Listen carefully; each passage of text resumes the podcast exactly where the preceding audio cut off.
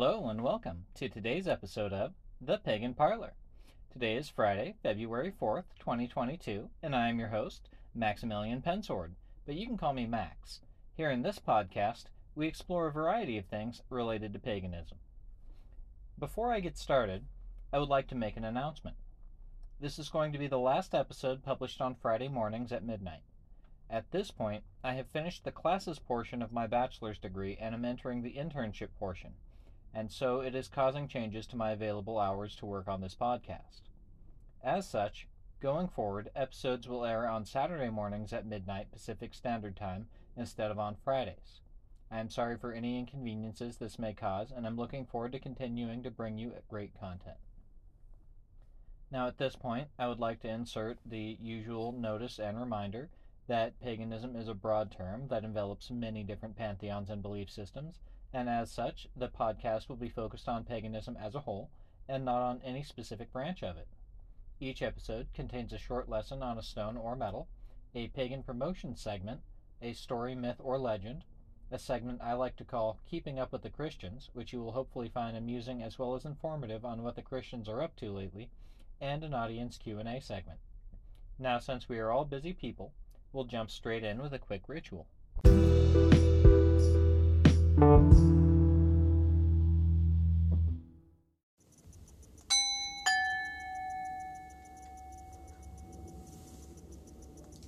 This ritual is intended to join the energies of the listeners in with the energies of the host and the same in reverse, as well as basic protections from the ill intentions of others. Feel free to join in at home or wherever and whenever you find yourself. I will now light a candle, and as I do so, I invite in all beings of good intent into the ritual space.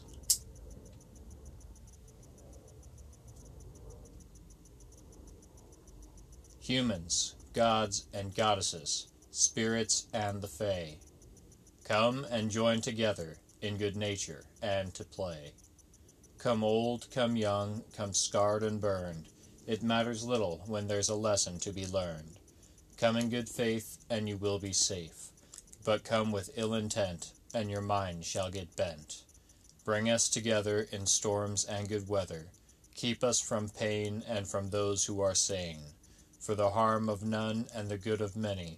We call to the gods, and they are many. Blessed are we, so mote it be.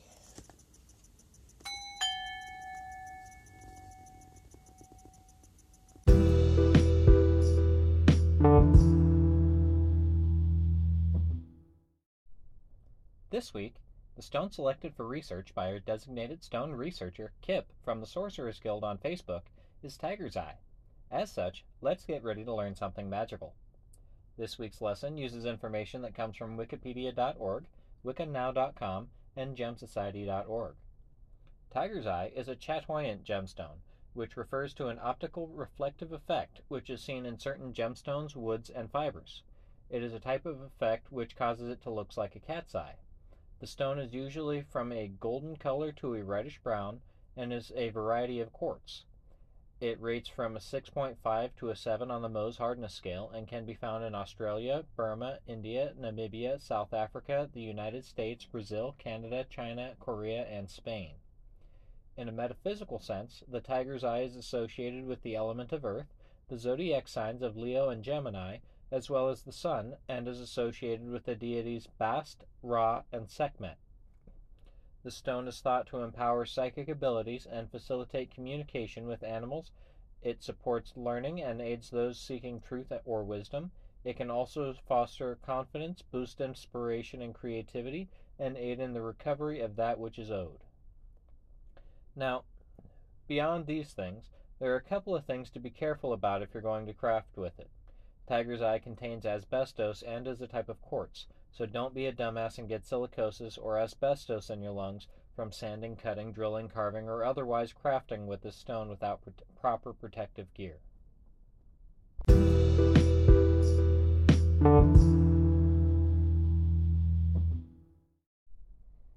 Next, we have our pagan promotion section. Herein, I will highlight one person of interest, celebrity, or pagan owned business per week. This week, we are highlighting a witch by the name of Kay who hails from Texas. She does not own or operate a business, but loves to talk to others about her witchcraft. She always had a call to witchcraft and got her start in Wicca before transitioning to Western ceremonial magic and then chaos magic before settling into traditional witchcraft, at least for now. In 2017, she had her first experience with the Christian devil, whom she called out to as an entity and received an answer from. While she does not worship him or consider him herself a Satanist, she does work with him no differently from any other spirit or entity. Additionally, while she does believe in God, she does not personally have any sort of worship or relationship devoted to any of them. Her personal path to witchcraft is through gnosis, studying the court records of the witch trials, studying folklore, myths, and legends, as well as the works of authors such as Peter Carroll, Daniel Schulke, Lee Morgan, and more. Finally, while she doesn't have any specific allure that draws her to witchcraft beyond above and beyond others, she states that spiritual flight is absolutely incredible and one of her favorite things to experience. Blessed Kay. May your spells be potent, your days pleasant, and all things come to you as deserved. If you or a pagan business or person you know would like to be featured on a pagan promotion segment, send in an email to paganparlor1313 at gmail.com with any relevant information pertaining to yourself or the person or business of note. The pagan promotion segment exists solely for building community within those of the pagan belief systems, and as such, being featured is a free service and should never come at a cost.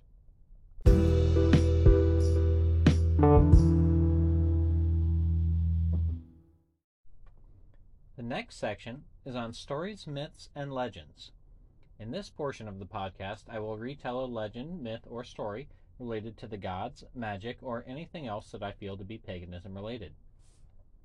Today's story comes from mesopotamia.mrdonn.org. Gilgamesh and the Tree of Eternal Life.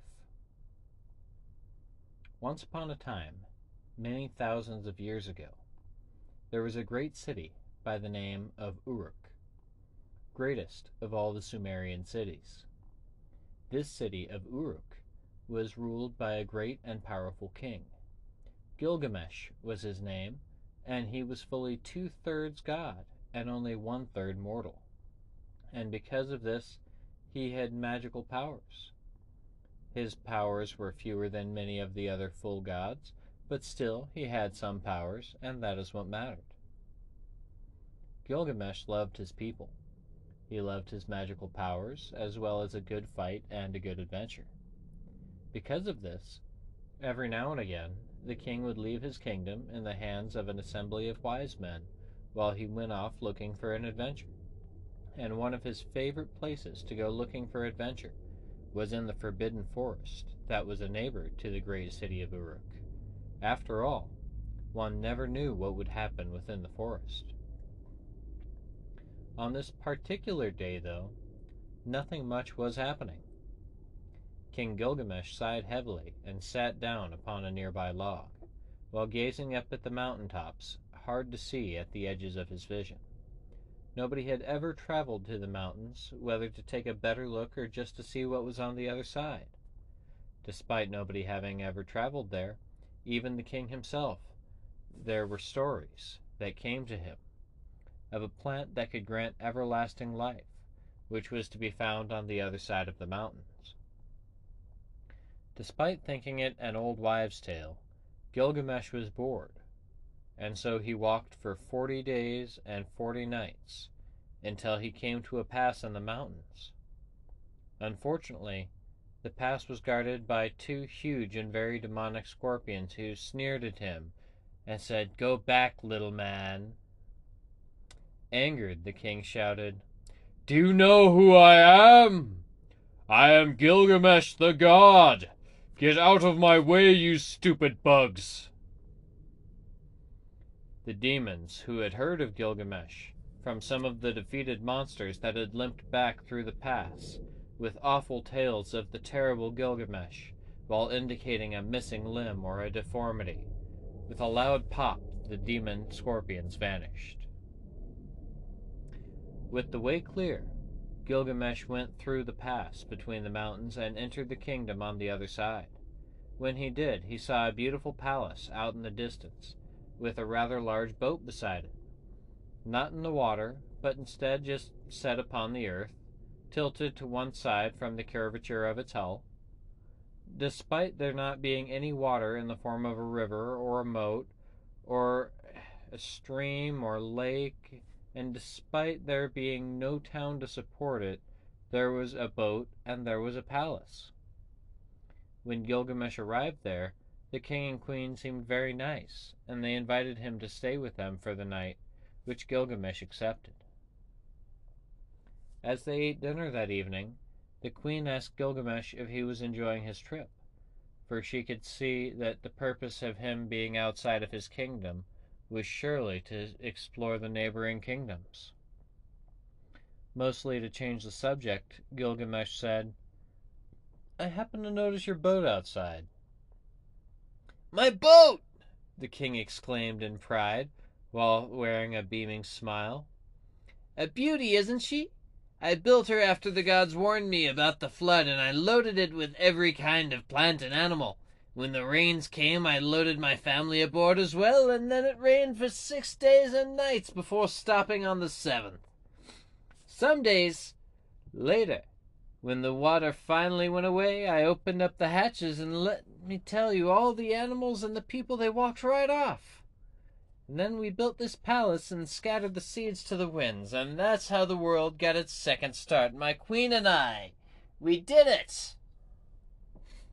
Gilgamesh shook his head as he looked at them in wonder, thinking of how this king's accomplishments made his own seem small and unimportant. It then occurred to him that this man might, if anyone did, know where the plant that granted eternal life might be found. After asking, the king hesitated, having the knowledge, but doubting the wisdom of granting it to this brash young king. Afterwards, Gilgamesh thanked his host for the dinner and excused himself to bed.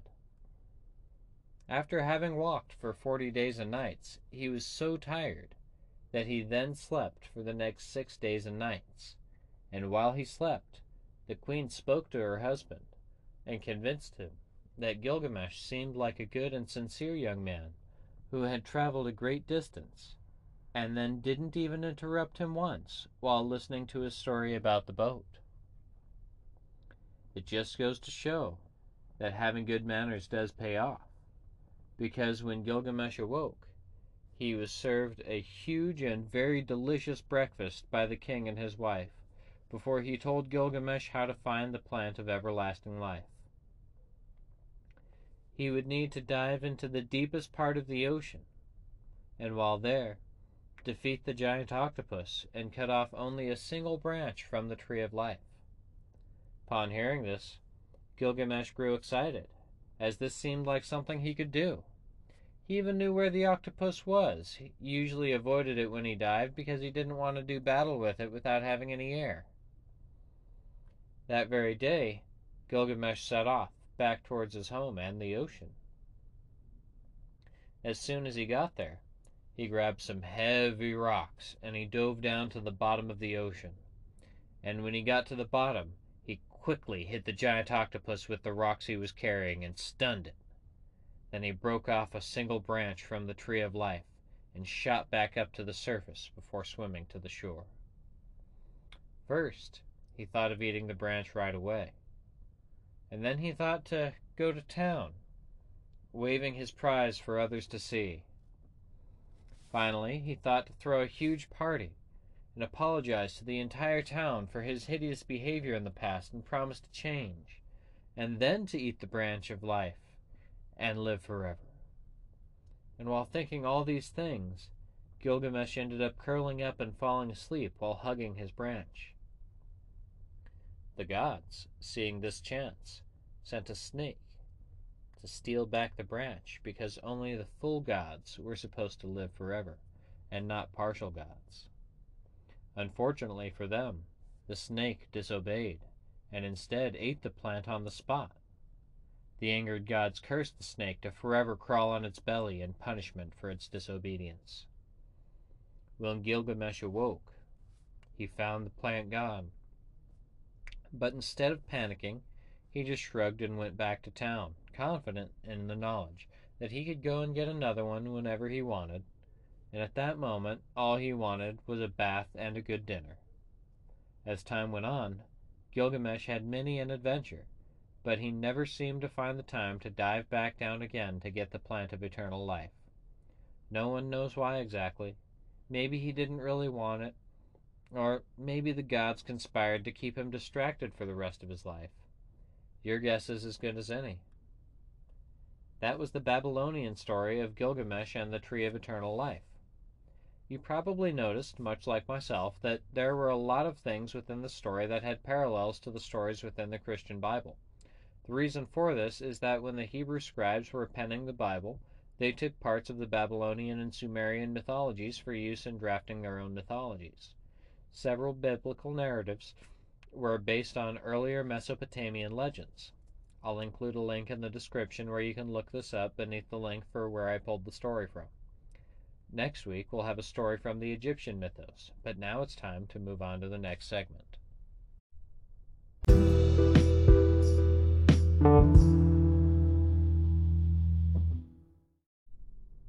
Now let's move on to the next segment, which I like to call Keeping Up with the Christians.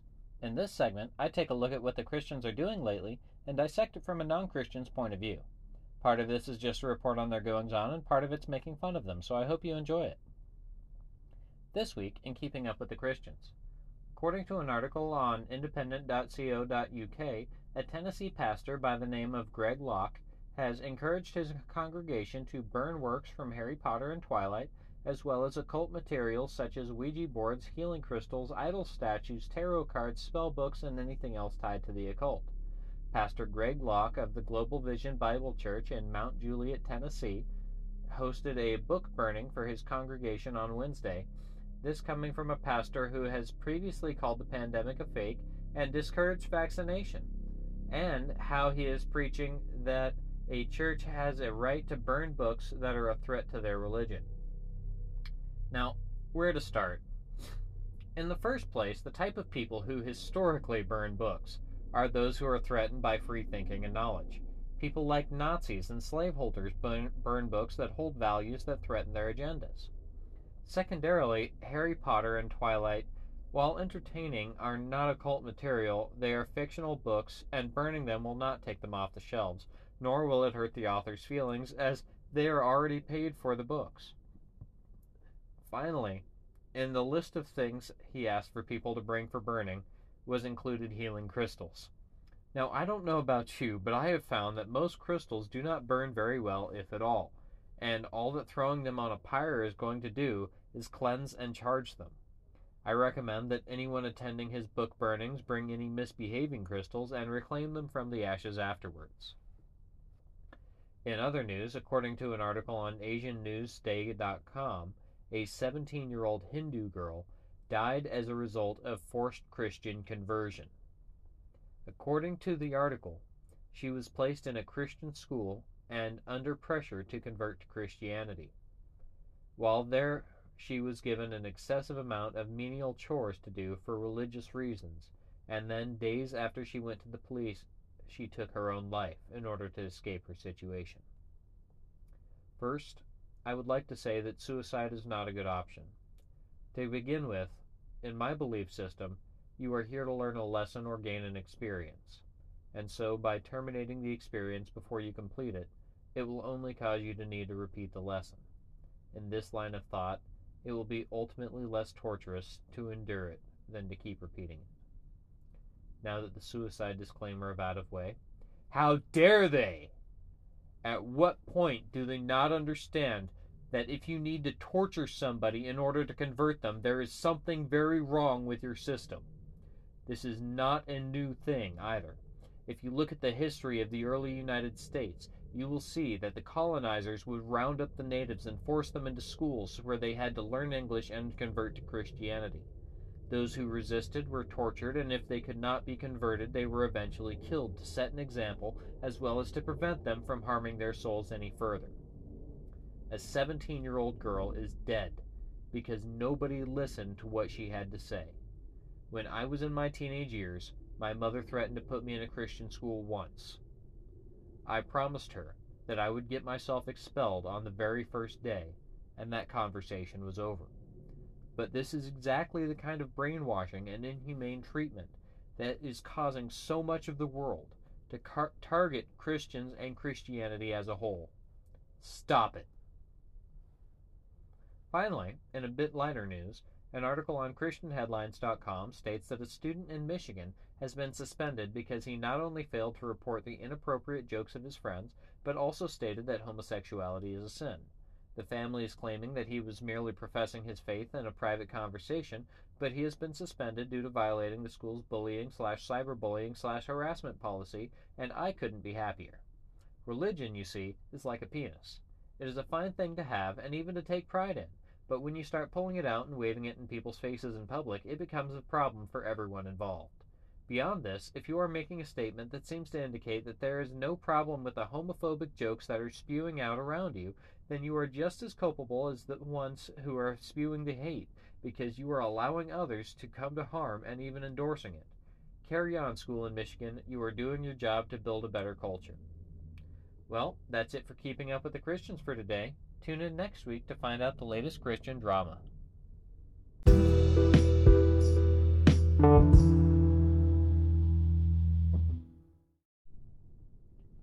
Now it's time for the audience Q&A. This week, I did not receive any questions by email.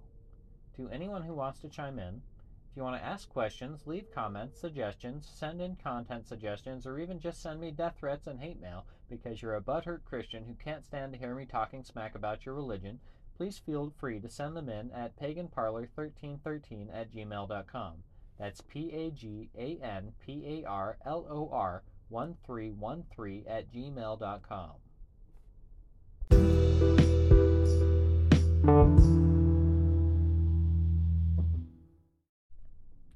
That's all I have for today. Links to the podcast will be posted in the Sorcerers Guild and the Pagan Daily News Facebook groups, thanks to gracious permissions from group admins. Also, if you haven't yet, make sure to check out the Pagan Parlor Facebook page and the Pagan Parlor Facebook group to stay up to date on current episodes and discuss their contents with other listeners and myself. Thank you for tuning into The Pagan Parlor. Finally, I'd like to say again that any questions, comments, suggestions, or death threats can be sent to paganparlor1313 at gmail.com. The whole of the law shall be do as thou wilt, but harm none. Blessed be, and don't forget to blow out your candles.